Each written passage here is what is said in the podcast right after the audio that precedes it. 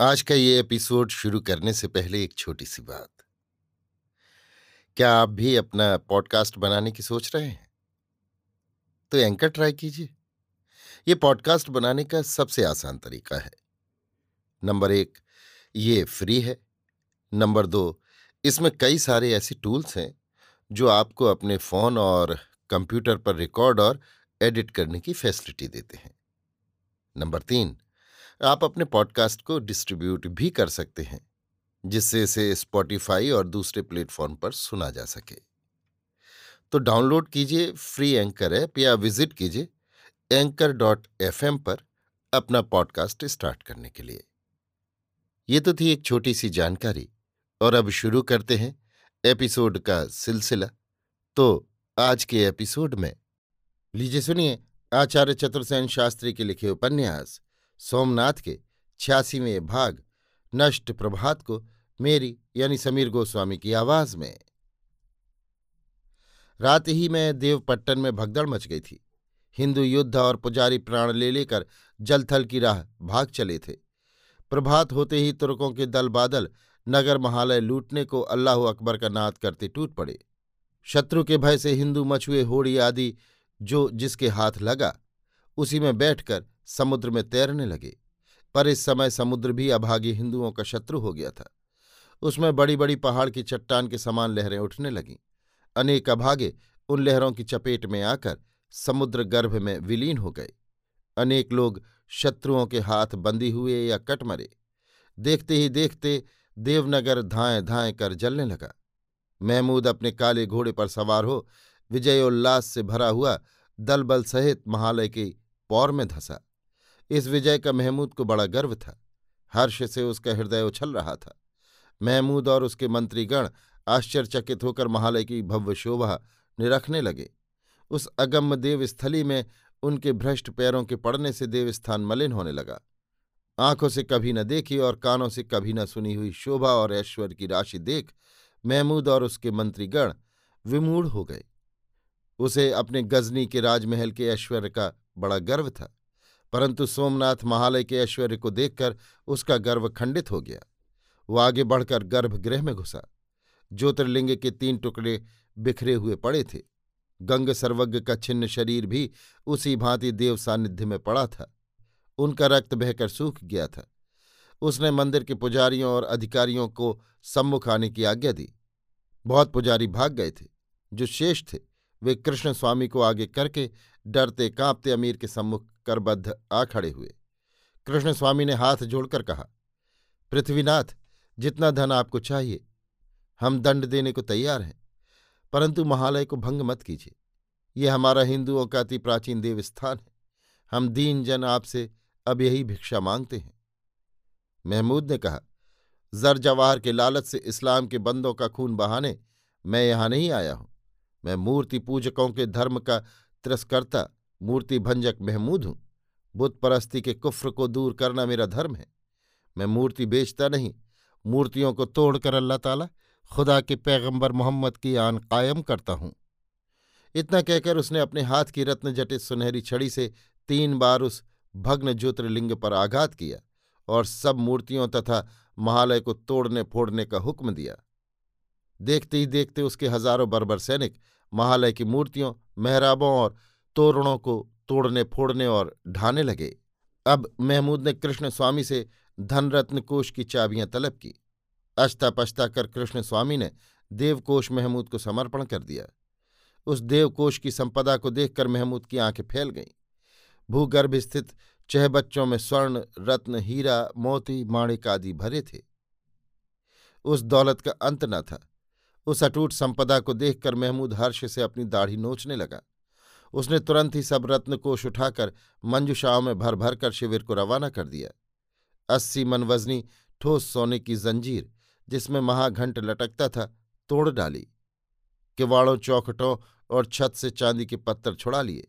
कंगूरों के स्वर्ण पत्र उखाड़ लिए। मणिमय स्तंभों पर जड़े हुए रत्न उखाड़ने में उसके हज़ारों बरबर जुट गए। सोने चांदी के सब पात्र ढेर कर उसने ऊंटों पर लाद लिए। फिर भी उसे संतोष न हुआ। उसके गोइंदों ने गुप्त कोष की तलाश में समूचे गर्भगृह को खोद डाला। ज्योतिर्लिंग के मूल स्थान में बहुमूल्य मणि माणिक्य का एक महाभंडार उसे और मिल गया। इससे उत्साहित होकर उसने समूचे महालय के गोख, फर्श, अलिंदों को खोद खोद कर गुप्तकोश ढूंढना प्रारंभ किया। कृष्ण स्वामी से उसने बहुत प्रश्न किया। अंत में उसे बांधने की आज्ञा दी। सैनिक कृष्ण स्वामी को बांधने लगे। कृष्ण स्वामी गिड़गिड़ाने लगे और प्राणों की भिक्षा मांगने लगे। चारों ओर तुमुल कोलाहल मच रहा था। उस कोलाहल के बीच जैसे हृदय को विदीर्ण करती हुई एक तीव्र हुंकृति ने सभी को चौंका दिया। उस पागल क्षण में चीखती चिल्लाती, न जाने कहाँ से रमा देवी, एक मोटी लकड़ी हाथ में लिए भीड़ को चीरती हुई धंस आई। उसके वस्त्र फटे, नेत्र फैले हुए बाल बिखरे हुए और मुँह विकराल था। उसने सैनिकों को पीछे धकेल कर कृष्ण स्वामी को अपने आंचल में छिपाते हुए ललकार कर कहा, कहाँ है वो मुंडी काटा गजनी का अमीर? आए मेरे सामने। देखूँ कैसे वो मेरे आदमी को बंदी करता है। सैनिकों ने झपट कर रमाबाई को पकड़ लिया। धकापेल में उसके वस्त्र तार तार हो गए। वो गिर गई, परंतु सिंघनी के समान गरज कर उसने उछाल भरकर कई सैनिकों को गिरा दिया। सैनिकों ने तलवारें खींच ली। सैकड़ों तलवारें रमाबाई पर छा गईं। फतेह मोहम्मद अब तक चुपचाप अमीर की बगल में खड़ा था। अब वो तलवार सूत एकदम रमाबाई के आगे छाती तान कर खड़ा हो गया। उसने ललकार कर कहा, खबरदार, जो कोई इस औरत को छुएगा, उसके धड़ पर सिर नहीं रहेगा। नामदार अमीर महमूद की उपस्थिति में यह घटना असाधारण थी। महमूद अविचलित भाव से ये सब देख रहा था। अब उसने आगे बढ़कर कहा उस औरत को छोड़ दो। सिपाहियों ने रमाबाई को छोड़ दिया। छूटते ही उसने कृष्ण स्वामी के बंधन खोल दिए और फिर वो अपने हाथ की लकड़ी मजबूती से पकड़ अमीर की ओर फिरी। उसने अपनी गोल गोल आँखें घुमाते हुए कहा, तू ही वो अमीर है? हाँ औरत, मैं ही अमीर महमूद हूँ। तूने सर्वज्ञ को मारा, देवलिंग भंग किया। हाँ मैं विजय मूर्ति भंजक महमूद हूँ। लेकिन औरत तू क्या चाहती है? मैं तुझसे पूछती हूँ कि क्या तुझसे किसी ने ये नहीं कहा कि तू मृत्यु का दूत जीवन का शत्रु और मनुष्य में कलंक रूप है? है औरत, मैं तेरी सब बात सुनूँगा। कहती जा। तूने विजय प्राप्त की, पर किसी की भलाई नहीं की। मैं खुदा का बंदा, खुदा के हुक्म से कुफ्र तोड़ता हूँ। तू भगवान के पुत्रों को मारता है, जिन्होंने तेरा कुछ नहीं बिगाड़ा, उन्हें लूटता है और उनके घर बार चलाता है। तू कंकड़ पत्थरों का लालची है और आदमी का दुश्मन है। तेरा खुदा यदि तेरी इन काली करतूतों से खुश है तो वो खुदा नहीं, शैतान है। महमूद की भवों में बल पड़ गए, किंतु वो चुपचाप अपने होठों को दबाता हुआ इस दबंग औरत को देखता रहा, जिसके साहस और शक्ति का अंत न था। वो इस औरत की बात का मर्म समझ गया। उसने फतेह मोहम्मद की ओर देखा। वो उसी भांति तलवार नंगी किए, रमा देवी के आगे छाती तान कर खड़ा था। महमूद ने कहा, ए बहादुर, क्या इस औरत को तू जानता है? जानता हूँ जहाँ पनाह। कौन है ये? मेरी माँ। महमूद बड़ी देर तक उस औरत की ओर ताकता रहा। एक हल्की मुस्कान और करुणा की झलक उसके नेत्रों में आई। उसने जलद गंभीर स्वर में कहा, औरत, तलवार के विजेता महमूद के सामने तूने जो सच कहा, वो बादशाहों के लिए इज़्ज़त की चीज़ है। दुनिया में दो चीज़ें लोगों को ज़िंदगी बख्शती हैं। एक सूरज की किरणें और दूसरा माँ का दूध। तूने ज़िंदगी से प्यार करने की ओर मेरा ध्यान दिलाया है। ठीक कहा तूने औरत, और तू माँ है, माँ के बिना महमूद पैदा ही ना हो सकता था।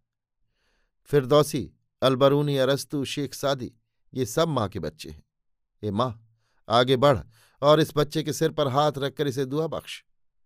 जिसने तीस वर्ष तक धरती को अपने पैरों से कुचलकर उसे लहू से लाल किया है। दो कदम आगे बढ़कर महमूद सिर झुकाकर एक बालक की भांति रमाबाई के आगे आ खड़ा हुआ। रमाबाई का रुद्रभाव एक बारगी ही जाता रहा। उसने हाथ की लकड़ी फेंक कर आगे बढ़कर महमूद के मस्तक पर हाथ रखा और आँखों में आँसू भरकर कहा, कैसे तू ज़िंदा आदमी को मार सकता है? उनका घर बार लूट सकता है। अरे महमूद, उनकी भी तेरी सी जान है। उन्हें कितना दुख होता होगा, बोल तो। रमाबाई की आँखों से झरझर आँसू बह चले। महमूद ने सिर ऊँचा किया। उसने कहा, बहुत लोग मुझसे अपने राज्य और दौलत के लिए लड़े। लेकिन इंसान के लिए आज तक मुझसे कोई नहीं लड़ा। मैं खुदा का बंदा महमूद, वही कहूँगा जो मुझे कहना चाहिए। ये औरत जो मेरे सामने खड़ी है, उसने मुझे एक नई बात बताई है, जिसे मैं नहीं जानता था। इसके हाथ में तलवार नहीं है, तलवार का डर भी इसे नहीं है। ये रोती और गिड़गड़ाती भी नहीं। बादशाहों के बादशाह महमूद को फटकारती है। इंसाफ के प्यार ने इसे इस कदर मज़बूत बनाया है। इसके आंसुओं का मोल तमाम दुनिया के हीरे मोतियों से भी नहीं चुकाया जा सकता। इसने महमूद को माँ की तरह नसीहत दी है और अब मैं महमूद, खुदा का बंदा, वही कहूँगा जो मुझे कहना चाहिए। दो सौ घुड़सवार जिनकी सरदारी फतेह मोहम्मद करेगा, इज़्ज़त के साथ बादशाहों की बादशाह की माँ को इसके घर तक पहुँचा दे और उसका हर एक हुक्म बजा लाए। महमूद इस औरत का बेटा है। वो कहता है, वो जितनी दौलत चाहे ले जाए और जो चाहे उसे वही हुक्म दे। लेकिन रमा देवी ने कहा, महमूद, मुझे कुछ नहीं चाहिए। मैं केवल यही चाहती हूँ कि तू अभी इस देवपट्टन से चला जा और अब अधिक विनाश ना कर। और जान रख कि तू जैसे खुदा का बंदा है, वैसे ही और सब लोग भी हैं। वे सब तेरे भाई हैं, महमूद। उन्हें प्यार कर। तेरी नामबर तलवार उनकी रक्षा के लिए है, उनकी गर्दन काटने के लिए नहीं। महमूद ने तलवार ऊँची करके कहा, महमूद, खुदा का बंदा, इस औरत का हुक्म मानकर इसी क्षण इस देवपट्टन को छोड़कर कूच का हुक्म देता है। महमूद ने तलवार को म्यान में किया और अपना घोड़ा मंगाया। उसके सब सैनिक चुपचाप अपनी तलवारें नीचे किए, उसके पीछे पीछे चले। केवल फतेह मोहम्मद अपने दो सौ सवारों के साथ रह गया। अब तू देवा, तू भी जा, रमादेवी ने उसे देखकर कहा। माँ, क्या तुम मुझसे नाराज़ हो? जो कुछ तूने किया वो होनहार था, पर अब तू जा और इन अपने संगी साथियों को भी ले जा। तेरी आँखों के आगे सर्वज्ञ का हनन हुआ। ये महापाप तेरे ही ऊपर है, पर मैं तुझे दोष नहीं दूँगी। सर्वनाश का क्षण ही आ लगा था। कुछ देर फतेह मोहम्मद सिर नीचे किए खड़ा रहा। वो शोभना के संबंध में कुछ कहना चाहता था, पर कुछ सोचकर चुप रह गया। फिर उसने कहा, माँ, और कुछ कहना है? ना, तू अब जा। फतेह मोहम्मद चुपचाप चला गया। उसने आँख उठाकर एक बार भी कृष्ण स्वामी की ओर नहीं देखा। उसके पीछे उसके दो सौ सवार भी गए। कृष्ण स्वामी नीचा सिर किए खड़े थे।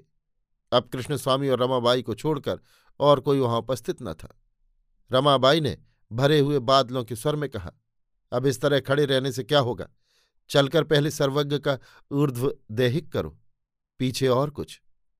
और वे दोनों प्राणी उस नष्ट प्रभात में अपनी ही पगध्वनि से चौंकते हुए खंडहरों मलवों और भग्न मूर्तियों के सूने ढेरों से उलझते भय, आतंक और भूख प्यास से जर्जर उस भग्न ग्रह में घुस रहे थे, जहाँ अब केवल सर्वज्ञ का छिन्न भिन्न शरीर भूमि पर पड़ा था।